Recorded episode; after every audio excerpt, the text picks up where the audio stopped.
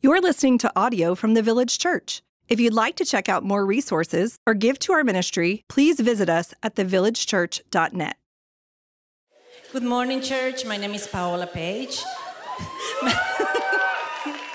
uh, my family and I have been here for around 12 years. I have the privilege to volunteer with Little Village and also as a Spanish interpreter in the Spanish ministry.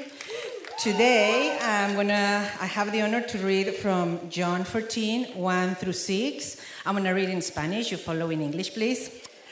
No se turbe su corazón. Ustedes creen en Dios, crean también en mí. En mi casa hay muchos aposentos. Si así no fuera, ya les hubiera dicho. Así que voy a preparar lugar para ustedes. Y si me voy y les preparo lugar, vendré otra vez y los llevaré conmigo para que donde yo esté, también estén ustedes. Y ustedes saben a dónde voy y saben el camino. Tomás le dijo, Señor, no sabemos a dónde vas. ¿Cómo podemos saber el camino? Jesús le dijo, yo soy el camino y la verdad y la vida. Nadie viene al Padre sino por mí. Esta es la palabra de Dios. This is the word of God. Thanks be to God. Yeah. I like the speed of Spanish. I feel like I was born to speak that fast, but uh, I just do it in English.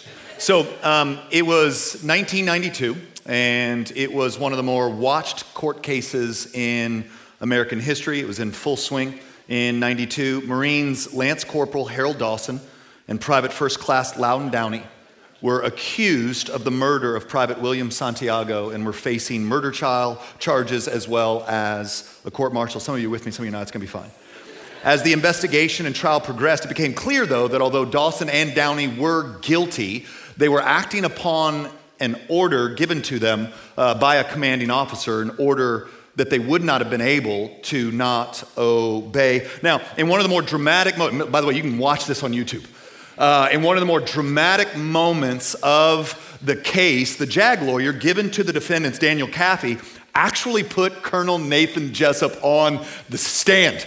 And what came after that was nothing short of epic. Kaffee just went right at him. Did you order the code red? And the judge said, You don't have to answer that. But Jessup, not going to be put off by this Harvard pretty mouthed lawyer said, I'll answer the question, and then fires back to him, You want answers? Kaffee said, I think I'm entitled to them. And he said, You want answers? And Kaffee said, I want the truth. To which Jessup from his bowels said, You can't handle the truth.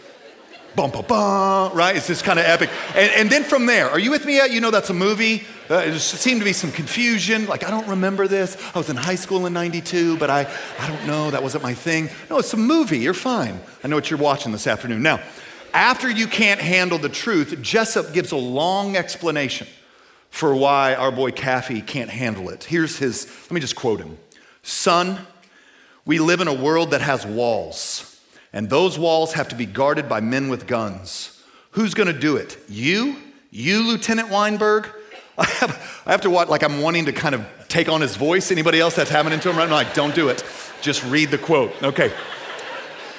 I have a greater responsibility than you could possibly fathom. You weep for Santiago and you curse the Marines. You have that luxury. You have the luxury of not knowing what I know that Santiago's death, while tragic, probably saved lives. And my existence, while grotesque and incomprehensible to you, saves lives. You don't, want to, you don't want the truth because deep down in places you don't talk about at parties, you want me on that wall. You need me on that wall. We use words like honor, code, loyalty.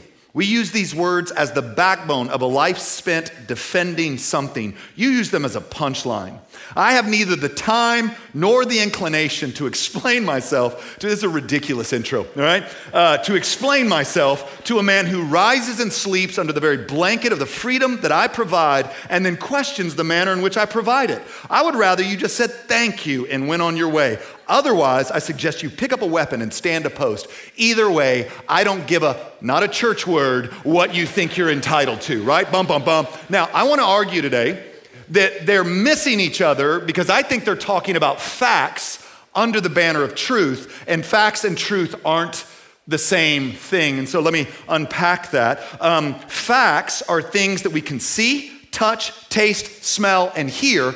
Truth is what sits underneath those things and orients us to reality. So, facts, they, they can uh, point to um, a, specific time, place, or action, but truth is actually behind all of those facts and is more saying, this is what actually the universe is all about. So, truth and facts. This is an argument about facts under the banner of him not being able to handle the, the truth. They don't, they don't understand each other right out of the gate. And, and this is actually a common thing among human beings. In fact, uh, Jesus tries to help Pilate in a very, uh, another court case that was a very well known court case. Jesus had been uh, arrested. Uh, he is back behind closed doors with Pilate. Pilate doesn't want to kill Jesus, but he, but he lacks the courage to live a life of conviction. And there's, there's this dialogue between Jesus and Pilate where this comes to the forefront. Again, here's what, what it says in John 18, just about four chapters uh, ahead of where our primary text is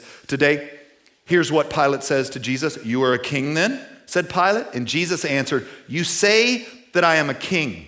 In fact, the reason I was born and came into the world is to testify to the truth. Everyone on the side of truth listens to me. Pilate's retort, What is truth? And with this, he went out again to the Jews gathered there and said, I find no basis for a charge against him. Do you see them missing each other? Like Pilate's like, You're a king? And Jesus like, Well, yeah, in fact, I, I, am, but I'm a king who's come to testify to the truth. Well, what's truth? So, so Pilate's jammed up on facts, and the truth is standing right in front of him. And, and Jesus is like, Yeah, I, I, have come to testify to the truth. i have come to testify to, to myself, and, and, that, that those who believe the truth will follow me. They, they know me, they hear my voice. And, and he gets so disoriented, he's just like, Well, I mean, what's, what's truth?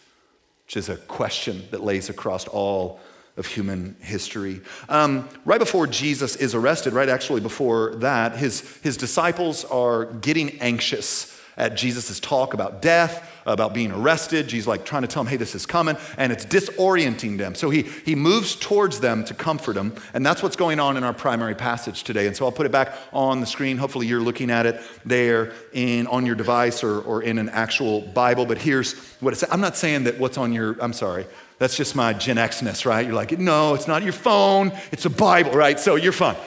John 14, starting in verse 1. Let not your hearts be troubled.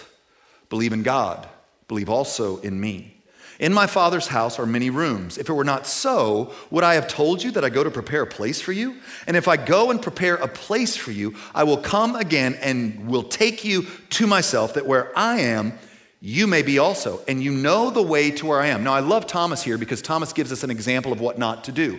Thomas doesn't understand and he doesn't get it. And so instead of going, uh huh, he actually says something. You ever found yourself like somebody saying something, you feel like, I don't want to look dumb, feel like I should know this, so let me just go, uh huh. Well, Thomas doesn't do that. Thomas actually goes, Actually, we have no idea what you're talking about.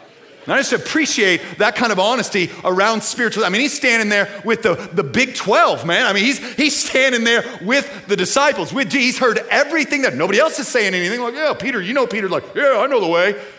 Thomas is like, we, we literally have no idea what you're talking about. And then Jesus answers him. And this is our, this is our sentence for the day.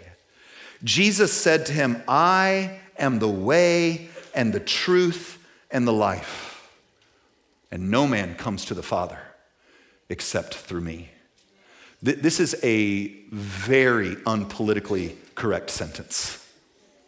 This is not interested in building bridges. This is not interested in hearing your backstory. This is Jesus saying, I am the way, the truth, and the life. And, and the gravitational pull of this sentence is that idea of Jesus is the truth. It's not something that he has. He's not here to give you some facts. He's here because he is the truth and the things that you and I most want, right? We want the way, we want purpose, we want uh, life, we want flourishing are inseparably linked to Jesus as ultimate reality. Not Jesus as a prophet or Jesus as a teacher or Jesus as parables. No, he's like, I am the truth. I am ultimate reality behind everything that is. There I am. And there will be no way, there will be no life outside of a life built on the foundation of me being the truth. Not a truth among many, the truth.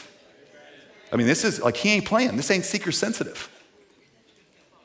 Let's talk about that. When the Bible talks about Jesus, talks about him like this all the time. So this is John 1, starting in verse 1. It says, In the beginning was the what? Word. Now, is that, is that word, word, capitalized or lowercase? It's capitalized. Oh, public school, let's get it. Right. In the beginning was the Word, and the Word was with God, and the Word was God. He was with God in the beginning. Through him, all things were made. Without him, nothing was made that has been made. In him was life, and that life was the light of men. And the light shines in the darkness, and the darkness has not overcome it. So, what John is doing here in the Greek language is playing a bit of a game. Um, the Greek philosophers, they, they had this concept of the logos, like ultimate reality. And here's how they would have defined logos, and the Greeks would have in the first century. The logos was universal divine reason immanent in nature, yet transcending all oppositions and imperfections in the cosmos and humanity. An eternal and unchanging truth present from the time of creation, available to all or every individual that seeks it. So, John, writing about the coming of Jesus, says that, oh, yeah, that, that thing that you guys always talk about, that thing you're trying to find, that thing that, that you guys are, are always getting together and philosophizing about, that's Jesus. So, so if you look at what he's doing here to, to the Greeks of his day, he's saying Jesus is the universal divine reason. Jesus is immanent in nature, yet transcends all oppositions and imperfections in the cosmos and in humanity. That Jesus is eternal, he is the unchanging truth present from the time of creation, available to every individual who seeks it. And then Paul in Colossians 1 says, He is the image of the invisible God he is the firstborn of all creation, for by him all things were created in heaven and on earth, visible and invisible, whether thrones or dominions or rulers or authorities, all things were created through him and for him. And he is before all things, and in him all things hold together. And he is head of the body, the church. He is the beginning, the firstborn from the dead, that in everything he might be preeminent. For in him all the fullness of God was pleased to dwell, and through him to reconcile to himself all things, whether on earth or in heaven, making peace by the blood of his cross. So Jesus isn't some philosopher or mere teacher or miracle worker, he defines reality. That, that's what's happening in these passages. He hasn't come with tablets, right, to kind of hand you some tablets. He hasn't given you, he didn't show up with the 15 new commandments. He hasn't, he has come because he is reality. He's not a good teacher, he's ultimate reality. He's not just a miracle worker, he is the truth, not a truth, the truth. He sets boundaries for human flourishing and then he invites us in. He makes a way for all of our enemies to be vanquished. Look at me, especially the enemy that's inside of us. Thank you. He is transcendent. He orders the facts of life. He isn't the facts of life, He's the reality that sets the facts. This means, here, let's make some eye contact. This means that truth is external and fixed, it is not internal and fluid. I'm going to say it again. This means truth is external and it's fixed, it's not internal and fluid. Now, if you've been trying to live in 2023 and you hear somebody else talk about the world and it feels to you like they took crazy pills, or maybe you're the one that's taking crazy pills, and I'm, and I'm talking across the spectrum today. Look, I know some of you love Jesus and been following a long time, and I know some of you, you're skeptical of all this. Maybe even frustrated that you're here. So, like, if you're outside of the faith and you look at Christians, and you're like, how can they believe that's so backwards? That's so, or, or if you're a Christian, you're like, how could they possibly, like, that's crazy. What's happened? Look at me. What's happened is your view of reality is so different that you'll define and find your own facts. And then it's hard to even have a conversation anymore. And the big mess of our day is that, and I'll talk more about this next week is that we have moved from truth is outside of me, something that, that is, it's fixed, it's set, it's not in here, and instead, we, have we've, we've done the, the, we've headed in the wrong direction. Did you know that um, 91% of Americans agree with the statement? Let, let me read it. I want to be right on. The best way to find yourself is by looking within yourself. 91% of Americans go, that's the way. Now, if you were here, if you were here when we did the Unearthed series, we talked about the primary way that identity is formed in the modern era. So, historically, so here, church, or t- not just church, think human history. Truth is outside of me, it's fixed, and I orient my life around that truth that's fixed. It's not always changing, it's not always moving. I don't have to guess, it's right there for me to look at. Now, the game that we're in that is a catastrophe is let's start by looking in. So I look in, and here's what I'm looking for when I look inside desire. I'm looking for desire, like, like big ones. So I, I go on down, take the journey inward, looking around for my desires. I mean, I'm probably 15, 17 when this happened, so testosterone's flooded the system. You tracking with me? What, what desire am I going to find down there? 15, 16 year old girl, what desire she's going to find? And then an over sexualized culture? Well, gosh, I might find my sexual preference. I might find a compulsion, a sexual compulsion down there. Now, okay, gosh, that's a, that's a pretty strong desire. Let me go, okay, kapa! There's my identity. Or it doesn't have to be sexuality. It could be also, it can be control. It, it, can be, I mean, it can be all sorts of things. Man, if you've been successful in business, you're I'm a successful businessman, I'm an athlete, I'm a man, you just got, you find it. It's down there, you find it's in you. This is what, I'll pay him. And now, what I've got to do, now that I've fixed my uh, identity, it's not based on anything outside of me, it's based on what I found in, right? Now that I've found it, here's what I got to find. I got to find some people who are like that, they support that. They're not even going to support it, they're going to celebrate it. Now, let me find my people. And then when I find my people, now I got my crew, and this is what we are. This is our, identity.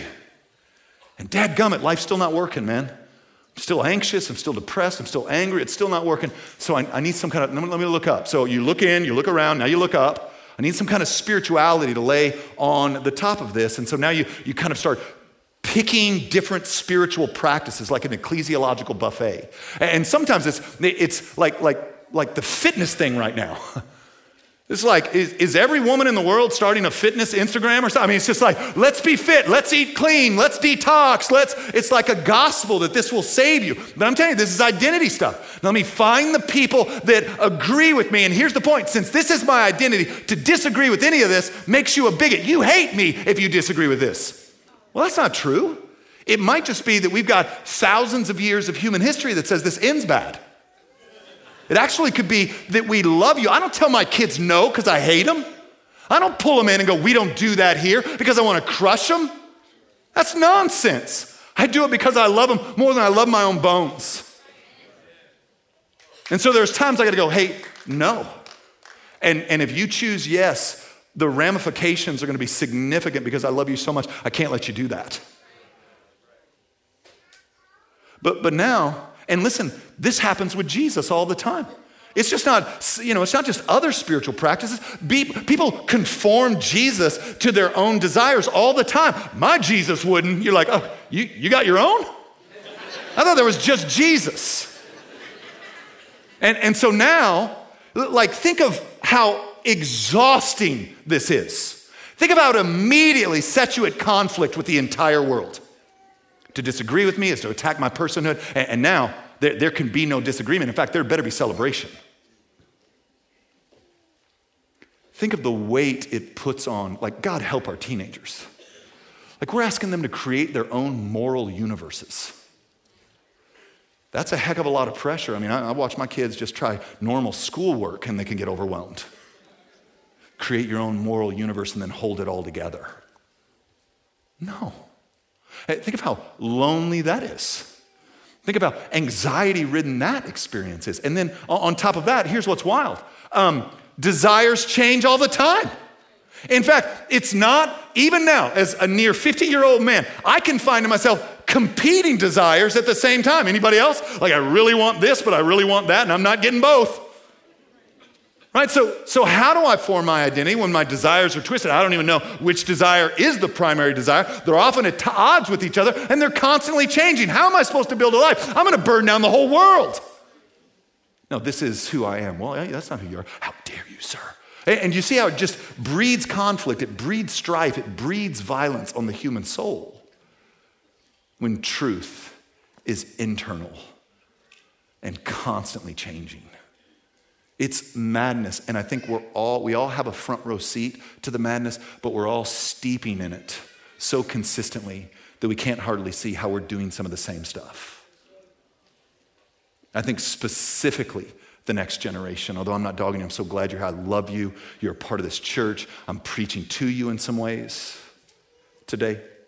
So, I, I want to lay this before you. God wants you to know truth.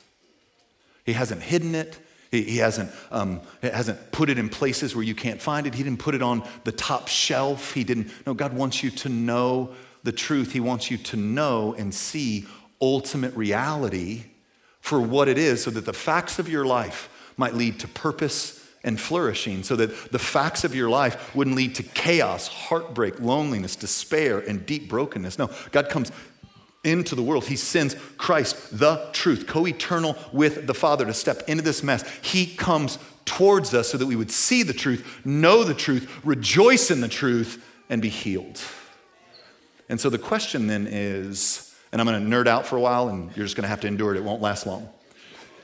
The primary way that you and I get to see, know, and understand the truth is in the revelation of God and his purposes and plans in the scriptures. So, he, let, me, let me just, I'm gonna nerd out and we're just gonna go for a little ride. I'm gonna try to make it fun because I think it's fun. I'll be quick. Now, this is what we teach your kids. If your kids are elementary and they're over there, they're going to sing a little song about the Bible is God's true word. It's from God. It's about God. The Bible is God's true word. So I don't know how you grew up. It's, this isn't the roadmap to life. Look at me. You ain't in here. I mean, there's maps in the back, but this book isn't about you.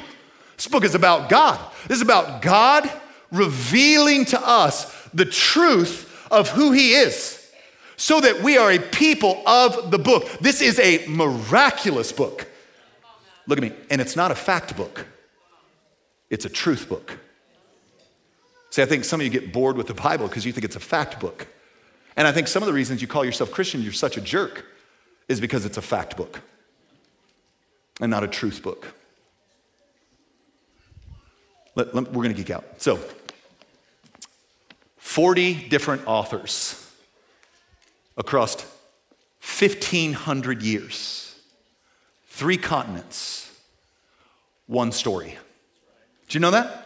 Like 66 books, you know, it's not that like there's one big story happening in the Bible. The Bible from Genesis to Revelation tells the same story. It's the story of God redeeming and saving people, his creation, from the brokenness of sin and death. It's the story of the Bible. It starts in Genesis and it ends in Revelation. You know that there's six different genres in the scriptures? I, I say six. Some people would say five. Some people would say eight. But there's law, books of the law.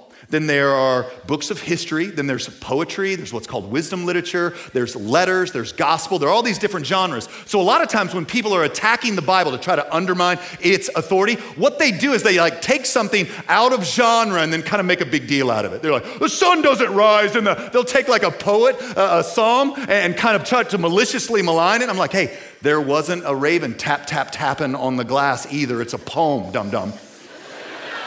Right? I mean, are you tracking with me? It's like, it's poetry. It's a book of history. It's like knowing the genre matters, knowing the historical setting matters. To try to reread back on scripture 2023 ideologies will break your brain.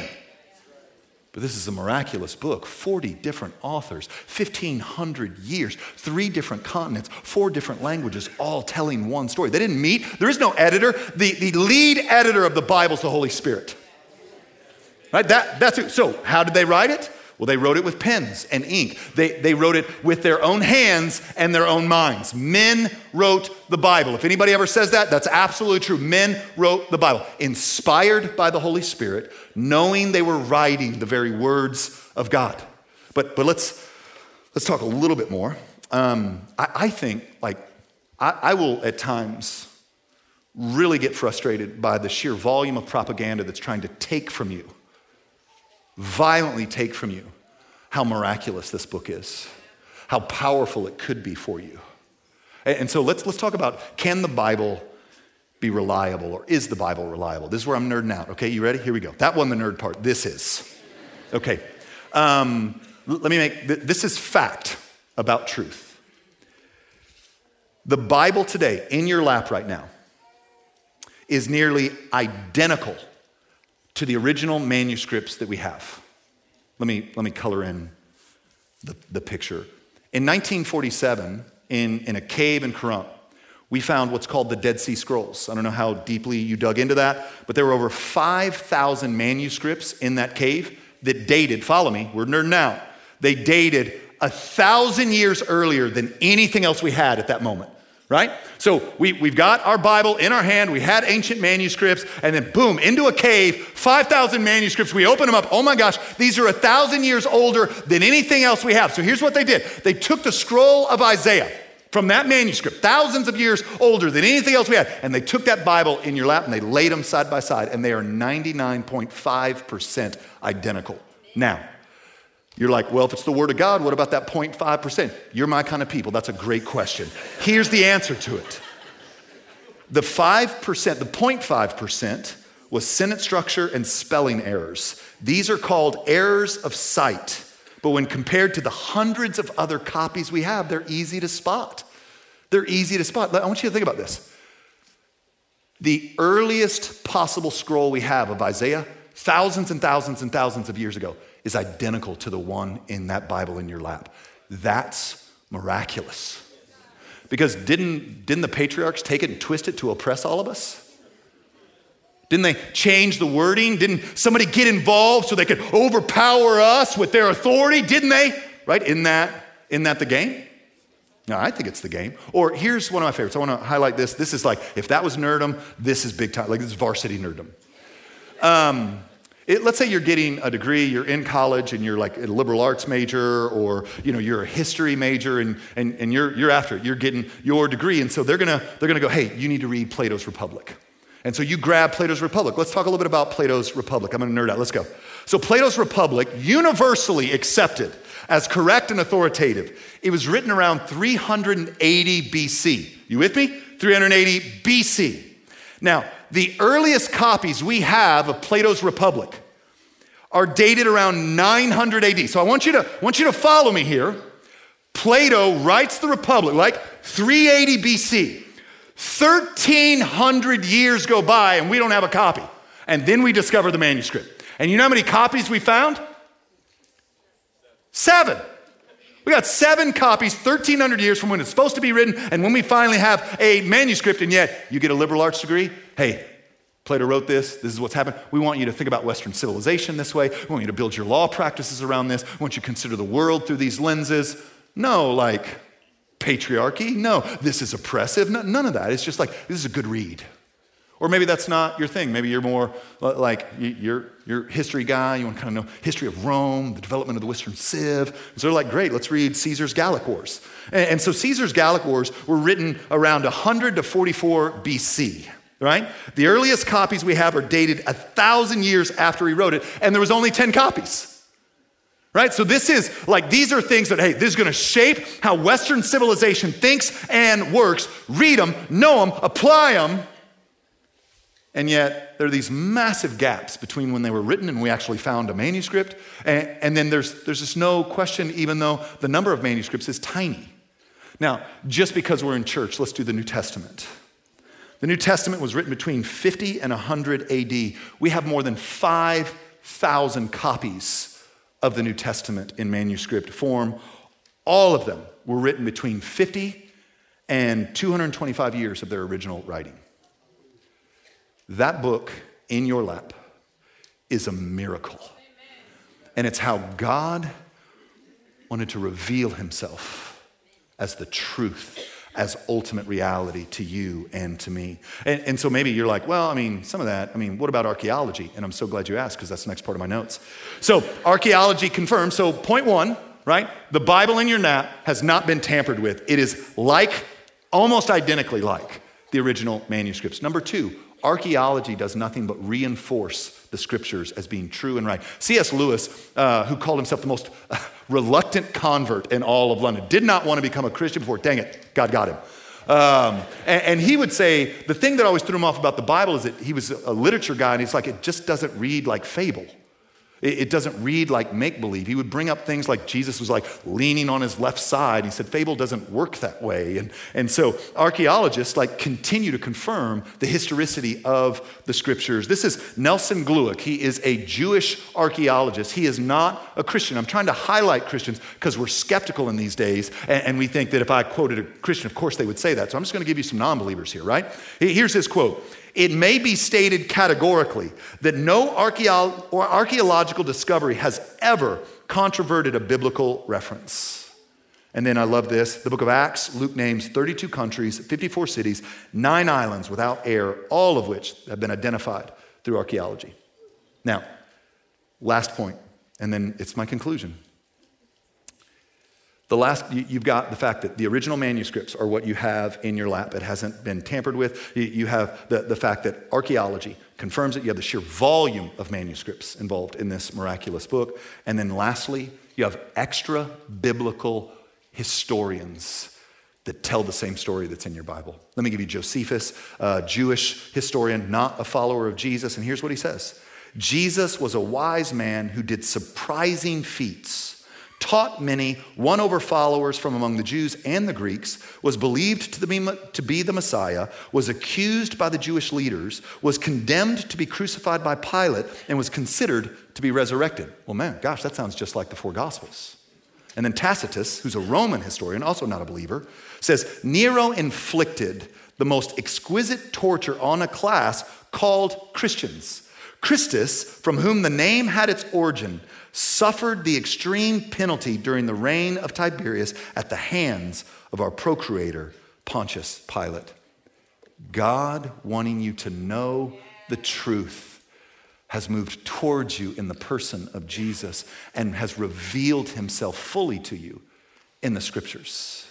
So we're people of the book informed by it, shaped by it, submitting to God's revelation in and through it, living boldly by its decrees and its commands. Why? Because Jesus is the truth. The Bible itself must not ever become a textbook for evaluation, but rather the pathway to seeing Jesus as he really is rather than the Jesus of our imagination. So, so with this in view, what do we do? What are the mean? Okay, great. Okay, Jesus is the truth. The scriptures can be trusted. What do you want us to do? Here would be two things. Here would be the first thing. Uh, the first thing I would encourage you to do is this is going to sound crazy, is actually to read the Bible. Read it, but, but be careful how you read it. See, I think some of us have been trying to read the Bible forever, and it's like, ah, I just can't, I just can't really get into it. And I'm wondering if you're not reading it like a book of facts. Like, this is a, this is a fascinating passage. John 5, 39 through 40. This is Jesus to the ruling religious leaders of his day. You search the scriptures because you think that in them you have eternal life. And it is they that bear witness about me, yet you refuse to come to me that you might have life. Did you hear what he just said? You search the scriptures in vain. You read the book in vain because you think the book has life, but the book's pointing to me and you won't come to me. I'm the truth. They're pointing to me. But when the Bible becomes facts to kind of conform or control my own world, well, now we're, we're doing that thing we talked about earlier where we formed our own identity, and now we're trying to make Jesus fit the thing that we're trying to identify as. Versus the Jesus of the Bible is a very confronting figure. He's just not always going to sit down with a warm cup of tea and go, You're right, you're right. It, it ain't going to always go like that. He'll be confronting at times because he loves you. So, one of the things that, like, what would it look like for you to find five, ten minutes this week and just read slowly through the Gospel of John, asking the Holy Spirit to encourage your heart by the beauty of Jesus that you see there? What might that look like for you? What might change in your life if you said, you know what, I'm going to help me, Holy Spirit, see the beauty of Jesus. And you just slowly read through the, the book of John. I'm not kicking you off in Leviticus. You'll get there. Jesus is all over Leviticus. One story. it's pointing to him. But, but here, I think, is the bigger one. If, if one of the things we need to do with this is, um, man, like read the Bible because Jesus is showing us who he is in the Bible and all his fullness and all his complexity and all the kind of I like that, I don't like thatness of who he is. If he is truth, then, then guys, there has to be in here today some, some repentance. There has to be in here uh, today some consecration. Like if Jesus is ultimate reality, if he stands behind everything as the one who is, who defines ultimate reality, and you and I have things in us where we're like, well, I mean, kinda, this means that Jesus cannot be some add on for you. This means that it can't be, um, I go to church on Sunday and, and I'll try to do a group or a class, but no, this is, I am the truth. You can't understand reality without knowing me. I mean, look, this is, I'll just flow through it. He's the Almighty One, the Alpha and the Omega, our advocate, the author, the perfecter of our faith. He is authority. He's the bread of life, the beloved Son of God. He is the bridegroom. He is the chief cornerstone. Jesus is our deliverer. He is faithful and true. He is the good shepherd and the great high priest. He is head of the church. He is God's holy servant. He is the I am, the Emmanuel, the indescribable gift, the judge, the King of kings, the Lamb of God, the light of the world, the lion of the tribe of Judah, the Lord of all, the mediator, the Messiah, the mighty one, the one who sets us free. He's our hope. He's our peace. He's the prophet. He's our redeemer. He's our risen Lord. He's the rock. He's the sacrifice for our sins. He's the Savior, the Son of Man, the Son of the Most High. He's the supreme creator over all. He's the resurrection and the life. Guys, He's the door. He's the way. He's the Word. He's the true vine. He's the victorious one. He's the wonderful counselor. He's the mighty God. He's the everlasting Father. He's the Prince of Peace. And He is, look at me, the truth. And I'm wondering, here, look at me, I love you, and I, am stuck. I'm really hopeful today that the facts of your life are causing you some pain. I do, man. I, am just hoping, like, I hope you're tired enough. Good Lord, I hope you're tired enough. Man, this is a messed up age, and we're in it. And 2 Corinthians 4 says that the God of this age has blinded the eyes of those who are perishing. And I'm wondering how many in this room, like there's some other truth that's your ultimate reality, and you've organized all your facts around that truth, and it's not working. So the call is repentance and consecration. So consecration means a setting apart of. And I'm wondering if that's a step that many of us haven't taken. Uh, like we, we've repented, but we haven't said, no, my, my whole life, I'm consecrating my life. My life is about Jesus. He's not an add on, He's not a Sunday morning thing. He's not the one that helps me with my language or helps me stop drinking or the one that helps me with my addiction, but rather he, He's the truth. I'm going to orient my whole life around this truth. And I've got this lifelong journey of learning more and more about Him in the scriptures and in His community to be transformed from one degree of glory to the next in a long journey home where I've got to repent a lot and I've got to reconsecrate myself. And I, so here's what I want to do, and I don't want it to be easy. I'm going to go ahead and ask our prayer team to just come up here to the front. They're going to come and they're just going to stand up here and they're going to position themselves to receive you. And here's what I want to do if as we've been preaching and singing and talking, it, it's it, like it's you've woken up to the fact that either, man, you, you've got some repenting to do, man, you got a whole nother truth you're trying to live out of, and the facts of your life are, are crushing you, and, and you need to say, no more, Lord, and hand that over to the Lord and, and consecrate. I'm giving my life to you, not, not just this one issue in my life, because that's how you, man, you're coming with issues. You're like, oh, my marriage is, bro, help me, Lord. Man, he's bigger than your marriage. He's trying to orient you around ultimate truth. Now, the hope for your marriage, I think, can be found in that. So, what would it look like today to repent? So, here's what I'm going to give us about three or four minutes of silence here in a moment. And I'm just going to invite you to come. And, and I, want it, I want it to be hard and I want it to be awkward. And I want you to think, oh my gosh, everyone's going to see me. Yeah, we are. We're all just going to watch you. Now, the good news is, is we're probably all going to be celebrating with you. And then let me, let me end with this story. One of my favorite stories in the Bible. Um, it, it's found in, I think, Luke 8. It's found in the Synoptic Gospels, Matthew, Mark, Luke. And it's this woman who uh, has an issue of blood, right? And that made her unclean. and there's this massive crowd around you. I mean, there, it's a massive crowd around. If you watch The Chosen, you just saw some of this. And this woman, with great faith, fights through to just, just like grab a tassel. She just wanted to touch the hem of his garment. And for the first time, so uh, we have different worldview. Their worldview was if it's unclean and it touches what's clean, it defiles it. But what happened and what's available to you is when, in all her uncleanliness, she touched what was clean, she was made clean. Her brokenness didn't transfer to Jesus. Jesus' wholeness transferred to her. And that's what's available, and men especially to you. Don't think I don't know you're gonna have a lot harder time than women will. Because you're awesome, bro. You're doing well. You got this. You'll be all right.